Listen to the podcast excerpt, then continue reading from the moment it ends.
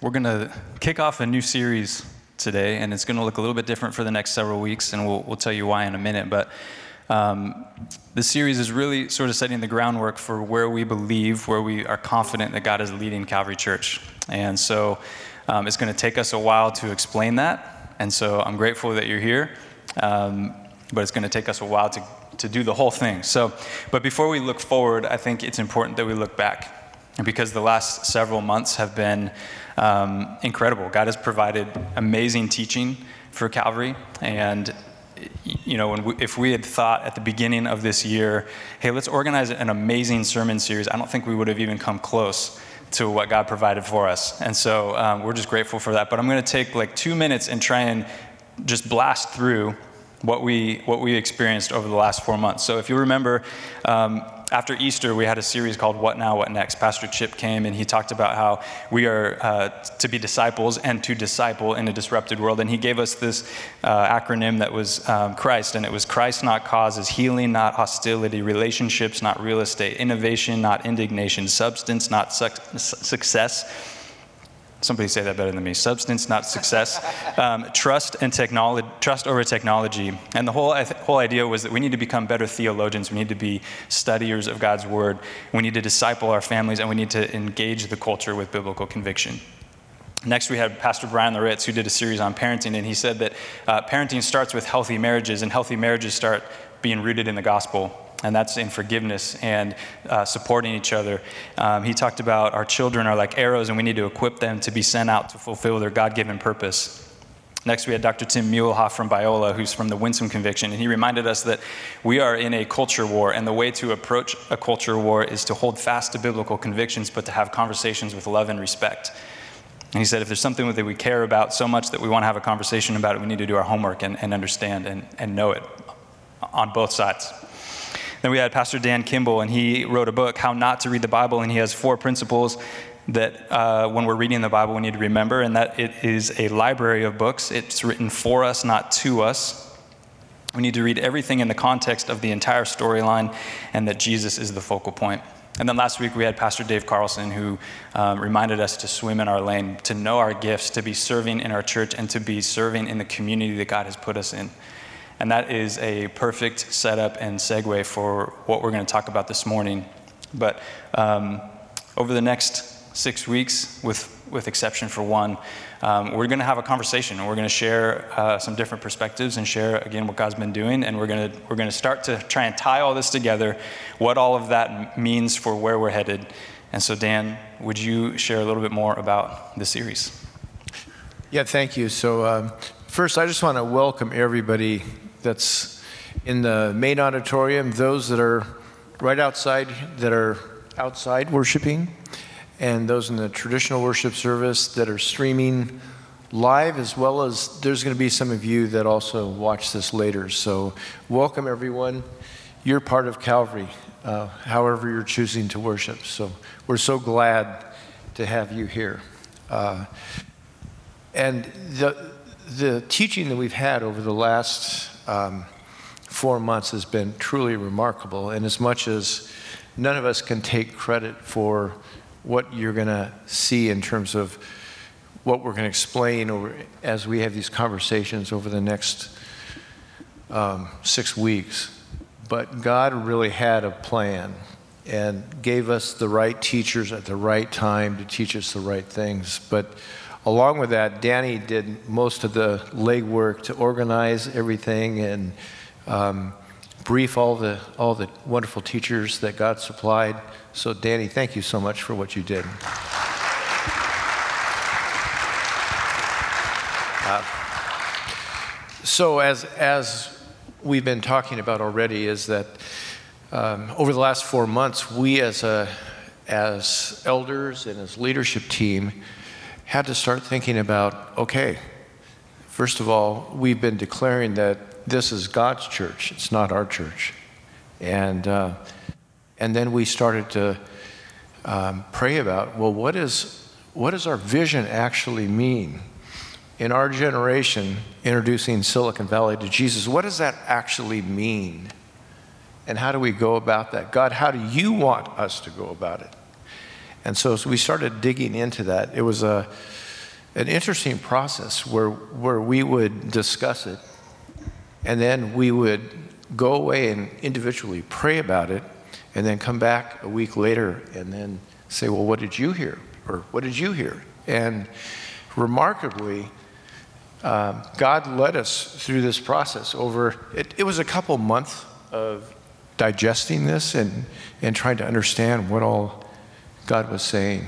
Uh, and now we've had a chance, I've had a chance to lead, I think, five different groups, you know, the elders and the elder fellowship, the leadership team, and a couple of the staff groups, so now all the staff.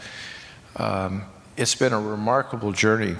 Uh, now it's time we want to share this with the um, with all of you, and uh, it'll be a little different way. And since most of us are not uh, teaching pastors, we decided to try it a different way and have conversations. And we would, so you'll see every every week um, an elder or two, a leadership team person, and we'll have an external voice because we think we need all of those to really um, articulate um, what, what we have been through and draw you into that process. So that's what we're going to try and do. And so this is the first week of doing that. So as you, uh, you probably notice, there's a guy over here that most of you don't recognize. And this is my friend, Mark Thrash. Mark is the uh, Director of Strategic Initiatives at Novo. Novo is a large mission organization. They have over 600 missionaries around the world. One of those happens to be one of our missionaries, uh, Nadim Costa. And so uh, through Nadim and, and other things along those lines, we've gotten a chance to know uh, Mark and, and the Novo team. Uh, most, some of you uh, know Mark from the spiritual authority cohort because Mark was the is the leader of that and the guy who came up with a crazy idea to do that. And I think there's about 93 people at Calvary that have already gone through this. And it's an amazing journey in terms of learning about prayer tools, activating prayer tools that um, are so important to our, our personal walk with Jesus as well as how we go out into the community and be Jesus. So, uh, Mark, would you say a little bit about your background that might pertain to this? Thanks, guys. Thank you all for having me. Um, grew up in Albuquerque, New Mexico. Uh, went out to Biola University in Southern California. Um, had an amazing experience there. I had the opportunity to play basketball. If anybody's hoops fans out here, um, and I, I, I, met my wife after college. Uh, she's, from, she's from Orange County. I jokingly say I married an Orange County girl and got stuck down there, or stuck out there. So um, we've been married 16 years, have three kids. Our actually two oldest are leaving um, probably about right now to their first uh, summer camp at Forest Home Christian Camp in Southern California. So they're, I have 12, 11, and 7. So Hazel and Hank are headed off to camp today. Uh, my wife and I were Young Life area directors for our first five years of marriage. So, given our lives to reach um, teenagers far from God, and I was a basketball coach at the high school and just living incarnationally among, among teenagers. And then one of my um, good friends from Biola was a missionary with Novo in South Africa, and so I've now been with Novo for 10 years. So it's a privilege to be here with you all. That's great. It's amazing how fast time flies on that. So, Danny, you know, most of Calvary knows a little bit about you and your journey, but as it pertains to our conversation this morning, could you share a little bit about uh, your experiences?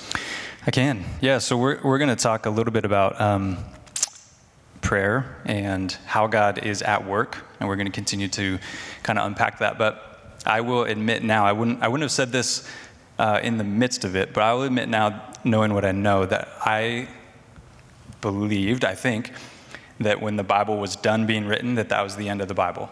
And like it's a tool for us to know how to live and some of some of that, but I, I think I, I didn't really understand that God is still at work.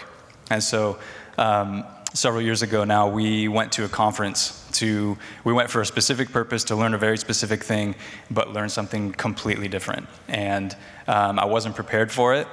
but what we witnessed through um, physical healing and prophecy and some of that kind of stuff, I, truly I was left with two options when I left that conference. And it was either this is true or all these people are liars.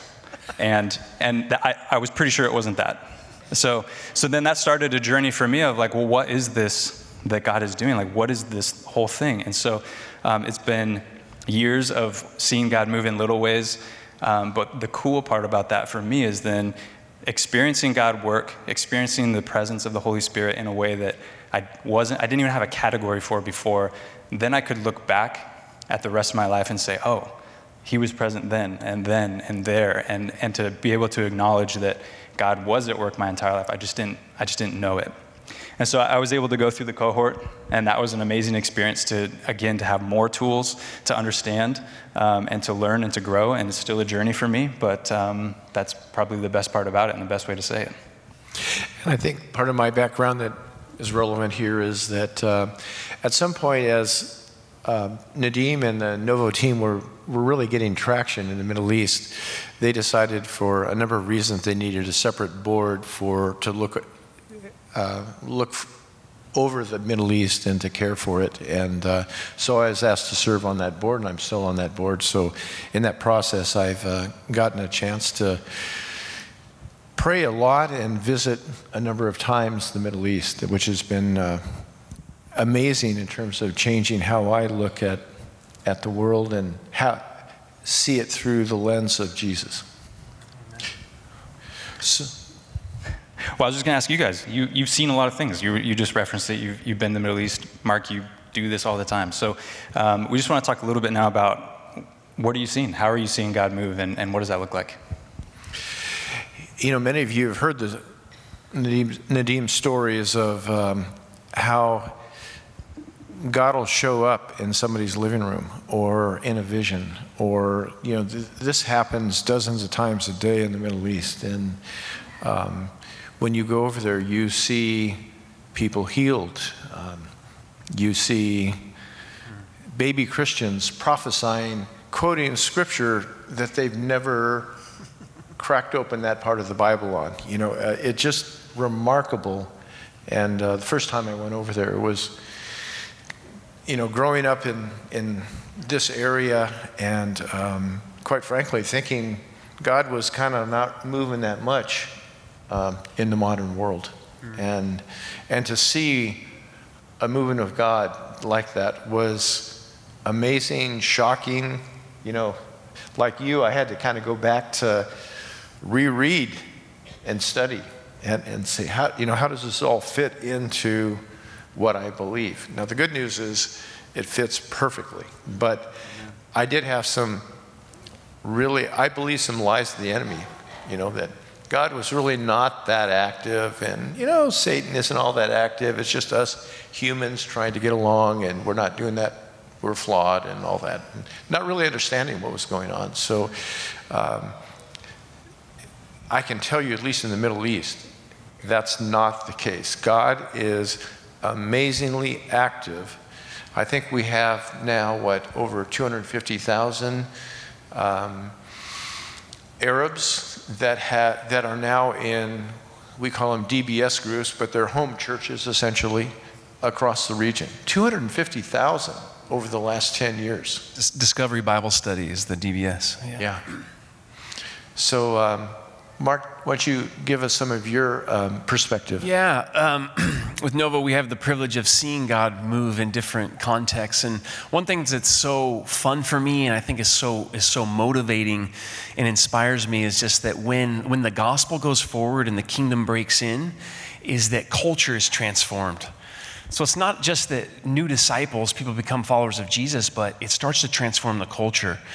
Um, and so I want to tell you some stories about that. Um, but I actually was just recently rereading through Acts, and it, it came to Acts 19, and there was a couple examples of this. So I don't know if you've had that experience. Is sometimes you find a truth in Scripture, and then you see it play out in the world, or you see it you know, in the world, and then you, you find it revealed in Scripture. So I'm going to read a couple of these in Acts 19. So this first one, also many of those, this is 19, Acts 19, 18 through 20. Also, many of those who are now believers came confessing and divulging their practices.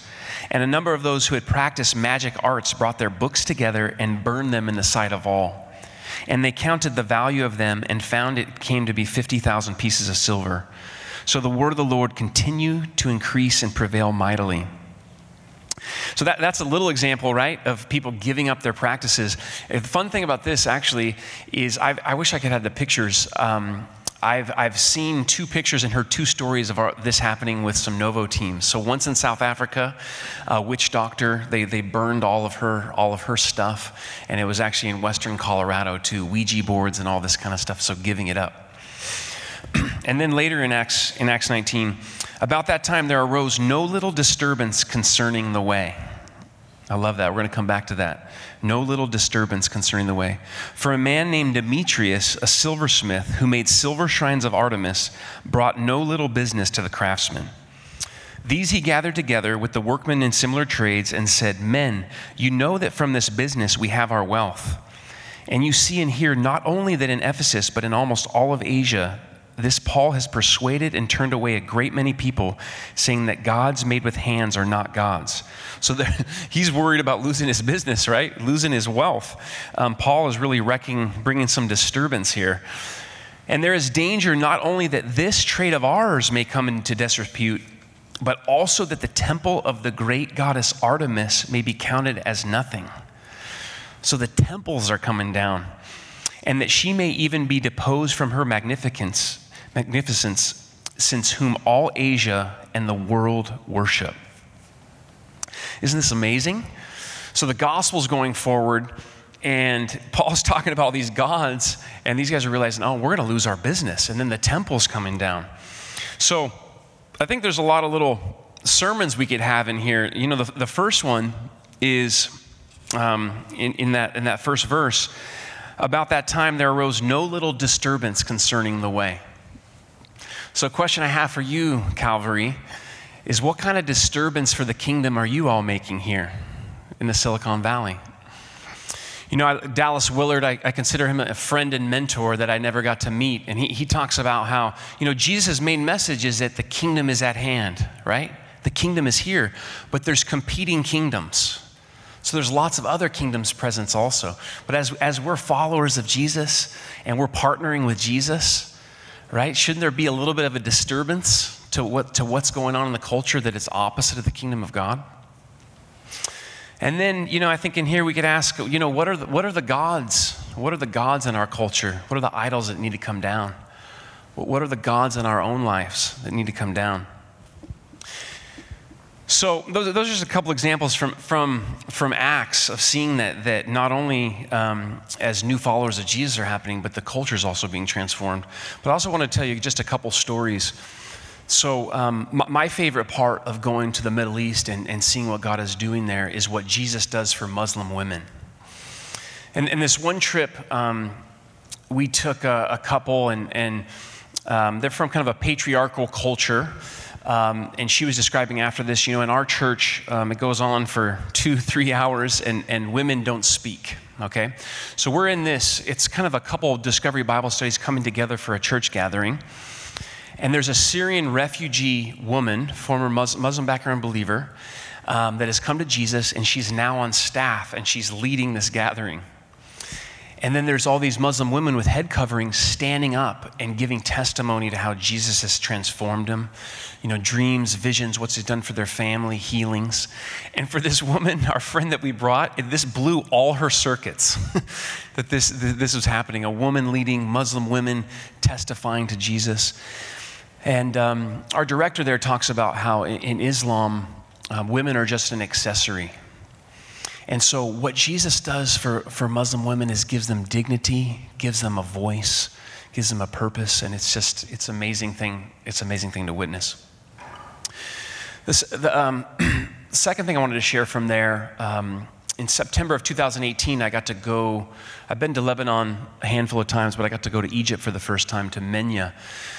And um, in Egypt, it's, it's a shame culture. And so, one of those things, if, um, if, if my brother or sister had a disability, had a handi- handicap of some way, no one would marry me. There's a shame over the family. And so a lot of times they keep kids with disabilities just in back rooms and things like that. So one of our staff had a vision um, to, to break into that, right? To see, see this brokenness in the culture. Um, and started so witnessing to families they started following jesus and then they're bringing their kids out. People are like who is this? And this is you know this is our son or daughter and it started breaking this shame culture. So i think i have a picture of um, this is flo. Um, i think she was probably about four foot two just a huge smile. And she was talking about how she now takes public transportation, takes buses without shame. Like she really didn't leave her house or her little community at all. And Flo now leaves, leads um, 12 Discovery Bible studies in four villages. She has these hand crutches. And so it was, it was such an amazing thing to witness, to think about, you know, this shame culture in Egypt is a, is a big deal, right? So the gospel starts going, people start following Jesus, and then it breaks the, sh- the shame culture. So that cultural transformation, again, is, is so um, inspiring to me. Another example of this um, summer of 2019, I got to take my family to South Africa. We were living in a black township outside of um, Pretoria, which is outside of um, Johannesburg, in the, the township of um. And our, our staff person there, Luke Kabongo, we were doing a prayer walk, and he was talking about how he trains his, his, the young leaders and apprentices to have kingdom eyes. And this, this was so helpful for me because it wasn't, it wasn't white Western eyes, but to have kingdom eyes. And what in our culture here needs to be transformed? And he would talk about a couple things I remember was um, some of their dating practices and the dowry system they have when you get married.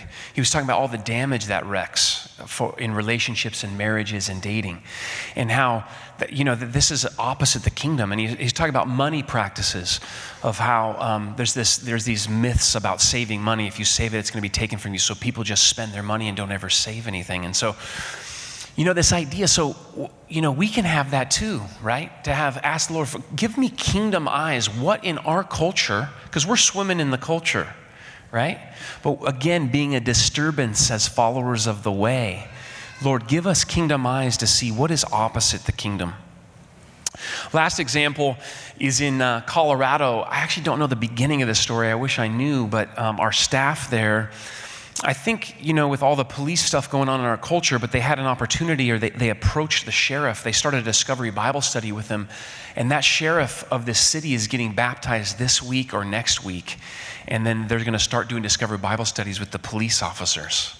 So, again, think about the, the cultural transformation that's going to happen. Not only is it a new disciple, um, so I, I, hope, I hope this is motivating to us all.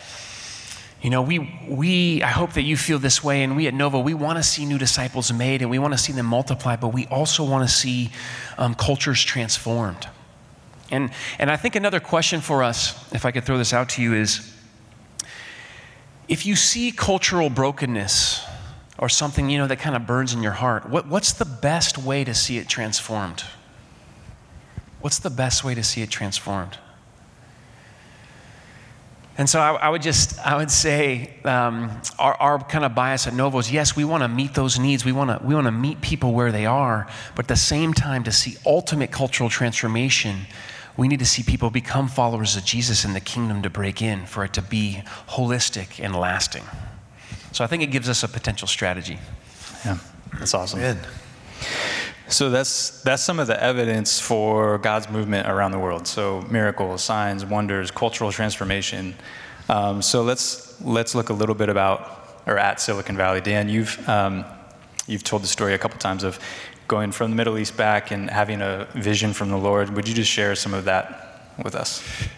Yes, you know, in, in going back and forth to the, the Middle East, um, in 2018, I had back to back trips that were maybe uh, two months apart. And, and the first trip back, as, I, as my, uh, the airplane I was on was on approach to SFO, all of a sudden I had this vision where I was sitting on top of the plane and I could see all of Silicon Valley. And I heard this voice that I knew was God saying, You need to figure out how to apply what you've learned in the Middle East to Silicon Valley. And my, in my brain, I'm going, yeah, you know, too bad our pastor isn't here to, you know, and hasn't experienced some of this. And, you know, I, I really need to be praying about who, you know, how we do that, you know. Two months later, I'm flying back in to SFO again. Same vision, same words. This time it's like, oh, you're talking to me, aren't you? Dan needed two burning bushes to. yeah, it's true. It's true.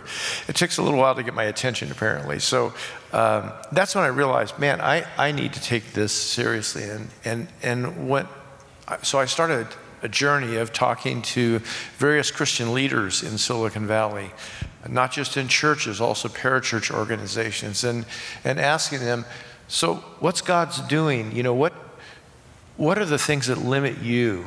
And, uh, th- and then also thinking about, well, how is advanced Silicon Valley similar to Middle East? And, and what can I apply from Middle East there? And over time, those similarities have become a lot clearer, and we'll talk more about that over the next few weeks. But so that was the the first set of visions that I had, and then about I think four or five weeks ago, um, I had a similar vision. This time I wasn't on a plane, but I was looking down at Silicon Valley, same shot, and there was this massive lion that was straddling the bay, you know, with his paws on dry land on each side of the bay.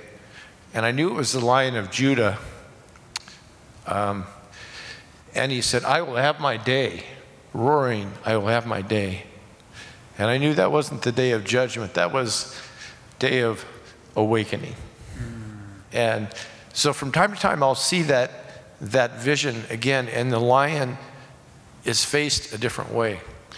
And uh, so one time it was up towards San Francisco and the, and the North Bay, but often it's down here facing Los Gatos and the South Bay. That's awesome. And that's it's consistent with what we're hearing when we're talking with other church leaders is that there's this sense that God wants to move in the Silicon Valley, that he's ready to move. He wants to work. He wants to awaken his people to the truth of who he is. So it's, it's um, really special to hear that. Mark, from your perspective as a, a missions organization who's paying attention to this stuff around the world, um, when you guys think about and look at Silicon Valley, what, what are some of the things that you see? Yeah. You know, I think the, the, the first thing that comes to mind is um, with movements of the gospel, the first thing we talk about is activating prayer. And you can look back through history, and there was never a movement of the gospel without um, intentional, strategic, expectant prayer. Um, and so for us to see Dan and others um, beginning to go out and pray in cities and take back territory and prepare the land. Um, you know, we're, we're, we're, seeing that all around the world. Um, you know, sometimes it's a little discouraging, I have to admit, that, that, sometimes our missionary team says it takes three to five years of consistent prayer, you know, where I'm just like, can we see this after a few months? you know? Um, and so, yeah, just that, that is a, that's an encouraging thing of that activating prayer. And then the, the other things, the, the five components we see in, in gospel movements, the next one is engaging culture and then making disciples, then you, you, are developing leaders and then forming churches. And so this is just, you know, this is the beginning um, to, to see a movement happen. The other thing I'm just thinking about now, um, I don't know if you guys can notice, but Dan keeps tearing up up here.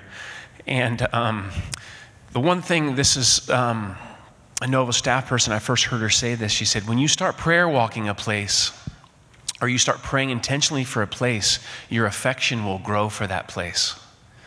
And so Dan, you know, he's been given a kingdom assignment and now he's going forward and his affection is growing. And so um, I just, uh, maybe that's, maybe, that's, maybe that's scary for you or it's compelling. But I, I guarantee you that'll happen. If you, if you step into the spiritual authority you have as a resident here and in your context, your affection will grow for that place. Amen. Yeah, so I think that. Uh, you may remember back a, a couple of months when Chip Ingram in his series said the next season is going to look more like the first century than the last century. And I think, I think we're seeing that. I think we're seeing that. So, so that's really exciting to see. And, um, and uh, I'm excited to step into that. Amen. Who wouldn't want to see the book of Acts again? Come on. Woohoo! Amen. So what, we just wanted to talk a little bit about that. What, what were some of the characteristics that we saw in the early church? And one of the things that we will see over and over again is that the church was known for their deeds, for their good deeds. But it goes way back before that. Ancient Israel, when they're out in the desert, they're getting the law. They get the Ten, Ten Commandments from, from God on the mountain, which becomes 613 laws that the, the Jewish people need to follow. If you read it as a narrative, as the first five books of the Bible, you'll see that God's heart is for Israel to be a nation set apart from their neighbors, that, it, that He values life. And uh, scholars who, who look at this stuff and know the laws of Babylon and the Canaanite uh, neighbors will say women had it much better in Israel than they did in those neighboring nations. The value for life was much higher in Israel than it was anywhere else. And so it starts back then, and then Jesus, when he comes on the scene, he takes it way further in all in most of his teachings. But when we look at um, even the parable of the Good Samaritan, uh, we won't read it all, but essentially this guy gets hurt, he gets robbed, and these Jewish people walk by him and they, you know, they turn their head like, I don't want to get involved in that. And then the Samaritan, who is maybe considered maybe just a little bit less than an enemy, he cares for this guy. He puts him up in a hotel. He pays all of his bills. He takes care of him. Um, and Jesus says in verse 37, Go and do likewise. And then we know in history books, it's not actually documented necessarily in the Bible, but in history books, the Roman church, the first church, which is like 50 years after Jesus died, they're figuring out how to be a follower of Jesus. They're known for their good deeds. They literally went out and rescued babies that Romans didn't want from trash heaps and cared for them. They were caring for the babies. It was the first picture of foster care. It's right there in, in the ancient church. But even more than that, when the plagues came through, the Christians were the ones who took care of the sick. Whether the sick were kicked out of the city, the Christians would go with them. Whether everybody else left the city and left the, the sick there, the Christians stayed and cared for these people. They, they put their lives first, or they laid their lives down for, for others.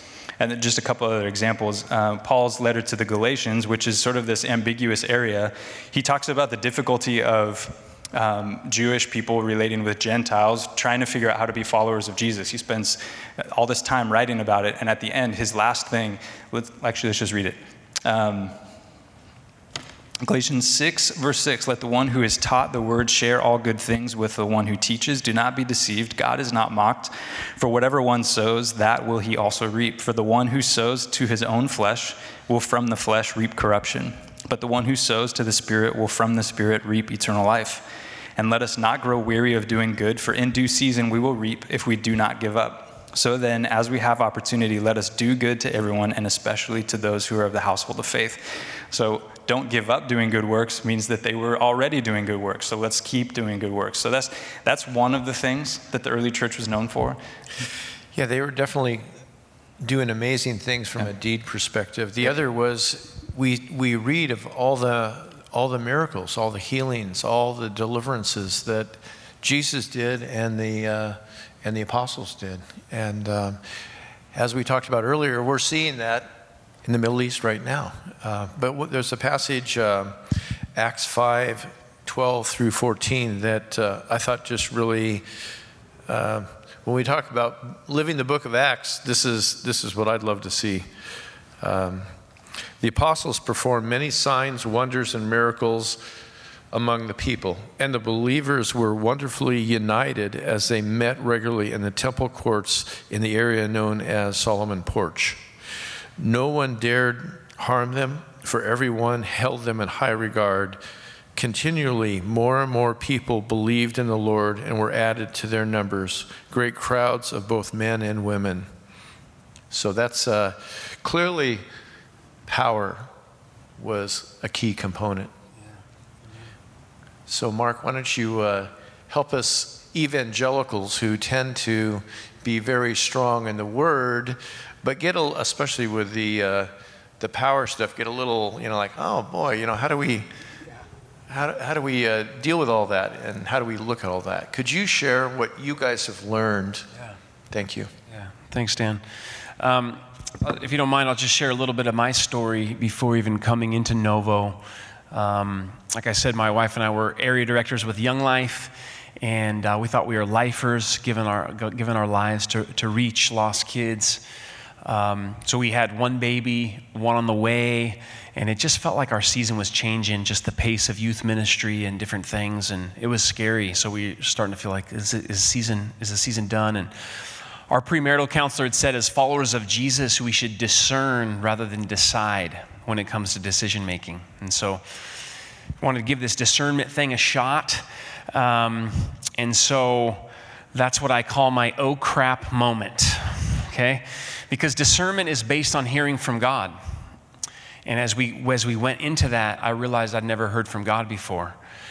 Um, no one ever told me I could hear from God. And so, you know, I started asking questions of friends like, how, do you hear from God? Like, how do you hear from God? Looking in the scriptures and, you know, finding all the way from the garden all the way through, God's been communicating. You know, now we have the Holy Spirit. Started reading books on it. Um, and so that, that's actually right when I entered. We transitioned out and I entered into Novo. And I felt like for, for Novo missionaries, hearing from God was like breathing to them in a, in a really beautiful way. So it was, it was in their own intimacy and relationship, but also in their ministry contexts. So, so, God, what are you doing here? And listening for those kingdom assignments and where are the strongholds of the enemy? And, um, and, and all that was new for me. And, and then, then I get exposed to inner healing prayer. I'd never, I'd never heard of inner healing prayer before. Um, seeing people prayed for, for physical healing. I'd never really seen that. I'd never tried that before.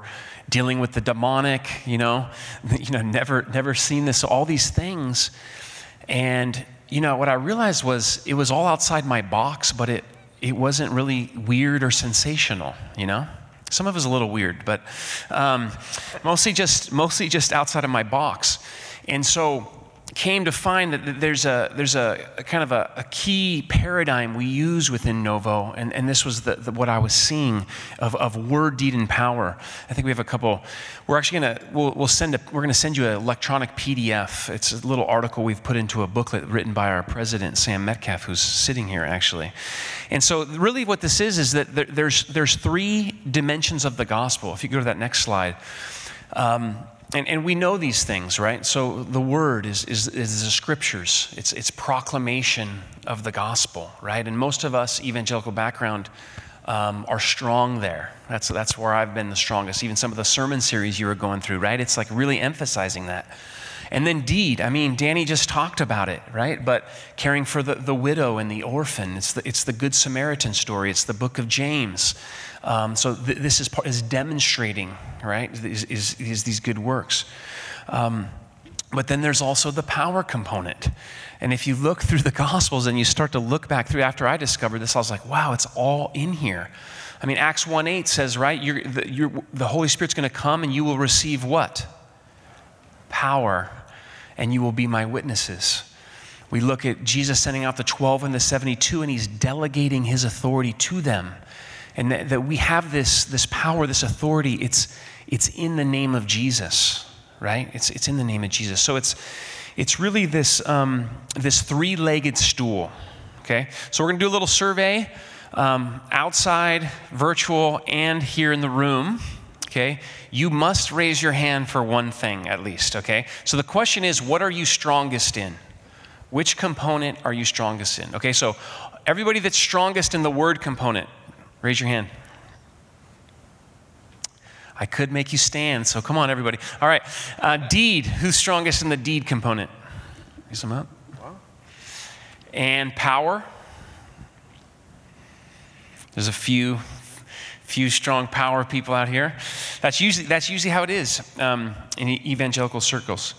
Um, so the, the, the, other piece to this, if you go to that, go to that next slide, is, the idea. If you see that, is is the yellow the idea is to live from the center, okay? So if we think about, and this is talked about in, in, this booklet, but if we get to the extremes, you know, if you get to the extreme of word, you, you have like a dogmatic legalism, right?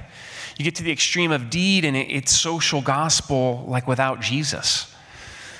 The extreme of power is charismania and weird sensational stuff, right? So the concept here is to live from the center right? That, that three legged stool. And we really see this in the model of Jesus, Okay, I think, I think you know this, and, and maybe this will give you a new paradigm, but this, this is what Jesus does is he proclaims the good news of the kingdom, and then he demonstrates it. So he proclaims it, and then he models it. It's like, this is what it is, now experience it. And one, one little new thing actually I've been thinking about is I actually think for Jesus, the deed and the power go together a lot. It's kind of interesting. Um, so I want to I want to just read. We could look at lots of different passages, but I want to read this passage in Luke 4 because I think it's a good demonstration and just to prove to you that it's in the scriptures. All right? So and he went down to Capernaum, a city of Galilee, and he was teaching them on the Sabbath. Word. And they were astonished at his teaching, for his word possessed authority. It's kind of an interesting mixture of power and word there. And in the synagogue, there was a man who had the spirit of an unclean demon, and he cried out with a loud voice, Ha! What have you, what have you to do with us, Jesus of Nazareth? Have you come to destroy us? I know who you are, the Holy One of God, which is pretty cool. But Jesus rebuked him, saying, Be silent and come out of him. And when the demon had thrown him down in their midst, he came out of him, having have done him no harm. And they were all amazed and said to one another, What is this word? For with authority and power he commands the unclean spirits, and they come out. So there we see the power. I think you could also say that's deed too, helping this demonic, this guy um, struggling with, with, with demonic um, out. And reports about him went into every place in the surrounding region, and he arose and left the synagogue and entered Simon's house. Now, Simon's mother in law was ill with a high fever, and they appealed to him on her behalf. And he stood over her and rebuked the fever, and it left her. And immediately she rose and began to serve them. Kind of interesting, just, just note there. Do you notice how that physical healing goes? He didn't pray physical healing over her, did he? He spoke to the fever and say, "Hey, you have no rights to her." He rebuked the fever. So, just in the, in the spiritual authority cohort, what we do is we give you prayer tools and equip you with this toolbox. So, this is another little tool for the toolbox. Okay, you might want to try that sometime. It's, it's the model of Jesus. Um, now, when the sun was setting, all those who had any who were sick and with various diseases brought them to him, and he laid hands on every one of them and healed them. And demons also came out of many, crying, You are the Son of God. But he rebuked them and would not allow them to speak, because they knew that he was the Christ. And when it was day, he departed and went into a desolate place. And the people sought him and came to him and would have kept him from leaving them. But he said to them, I must preach the good news of the kingdom of God to other towns as well. Back to the word. For I was sent for this purpose. And then it says, and he was preaching in the synagogues of, Judea. So, word, deed, and power is it's preaching and demonstrating, it's talking and walking it out. Guys, don't you think the world needs this from us? To not just talk about it, but to live it authentically, to experience it ourselves, to have fresh testimonies. My, my good friend Chris Marshall, who's here, he talks about that. I want to have fresh testimony every week. Not just testimony of when we came to Jesus, but fresh testimony. And then have the courage to pray for somebody and let them experience God. Um, so, you know, I would say ultimately, for me, bringing in this power component has really, it's, it feels like it's a whole new Christian life to be honest with you. It's, it's brought my, I don't know if you ever feel, I always felt like my Christian faith was kind of theoretical. It's like you have these beliefs, um, but this has really brought it to the pavement. And now it just feels like I'm on this, I'm on this adventure. And so when I'm in my context, I'm asking, Lord, what, what do you have for me? And I'm, because I'm able to listen, right? So the, the scriptures are so important, and this is the word of God, but he also speaks to us as well. Um, I don't know if this is helpful for you, but for me, uh, one analogy I use is it's, it's like it's like been like Narnia for me. So the wardrobe was hearing from God, and now I'm in there partnering with Aslan to take out the White Witch. I mean, this is this is the Christian life, y'all, that we get to also invite people into. It's not just Bible studies and Sunday mornings, right? Amen. Anybody? Amen. Sorry, I know this is a conversation. I started preaching. I think that's it for me. okay. uh, well, we are we're going to wrap up for today, but um, a couple things. So this is this the reason we're doing this is because, um, like I said, this is the foundation. These are foundational conversations for the future of where we're headed, and it, it what we're talking about. Hopefully, it'll all make sense when we get through this, and, and you'll see why. But really, why we're having this is in these conversations is it, it's going to inform everything that we do as a church. And as we are in a transition as a church looking for a lead pastor, it's going to inform the person that we're looking for, the man that we're looking to hire and to, and to lead Calvary Church. And so that's why it's really important that we all understand where we're headed, where we're going, um, and those sort of things. But we want to leave you uh, today with some action steps and to begin practicing, like Mark said, praying and praying for our valley. So um, let's just run through those, those prayer requests. Yeah, so, so one thing. Um one thing I've started to learn a little bit about is, is uh, revival and awakening. So, in, in church history, and revival is really when the Holy Spirit comes in a special way on, upon God's people. Of, of, it's a time of renewal. And awakening is when that spills over into the society and culture, and, and those far from God are swept into the family of God. Um, I think it's what that lion is wanting to do Amen. over this valley. And so, um, I think that we can ask God for that. And, and, we can step in and partner with Him in that. And so I, I, would just encourage you to pray for revival and awakening here in the Silicon Valley. And I wanted to give you t- a couple practical things. So when you think about that awakening of it spilling over, would you write down two names today of people in your context that you have a relationship with that, that aren't followers of Jesus? Would you, would you write them down and begin to pray for them? And, and then the other part is what do you see in your culture around you that you'd love to see transformed?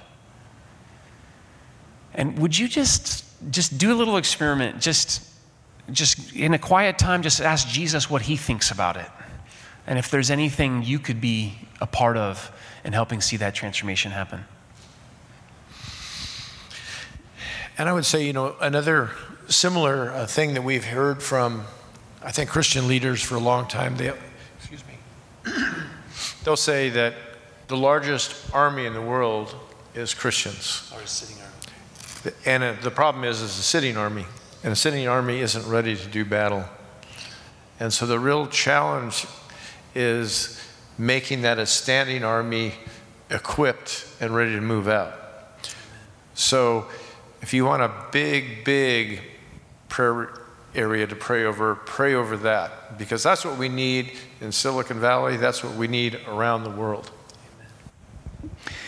The last thing that um, we'd ask for you to pray for is that we're going to dive into this a little bit later, but we would acknowledge that um, we live in a post-truth society, post-truth culture. We're going to talk about more about what that is, but that what that really comes down to is that we believe that Silicon Valley the people of Silicon Valley are being held by a lie of that there is no truth. And so, um, would we pray that God's truth would be known and Silicon Valley would be freed from those lies? Um, and like you said, Mark, earlier, that uh, God movement movements of God start when people pray, when people are committed to praying, and, and many of you are so good at that.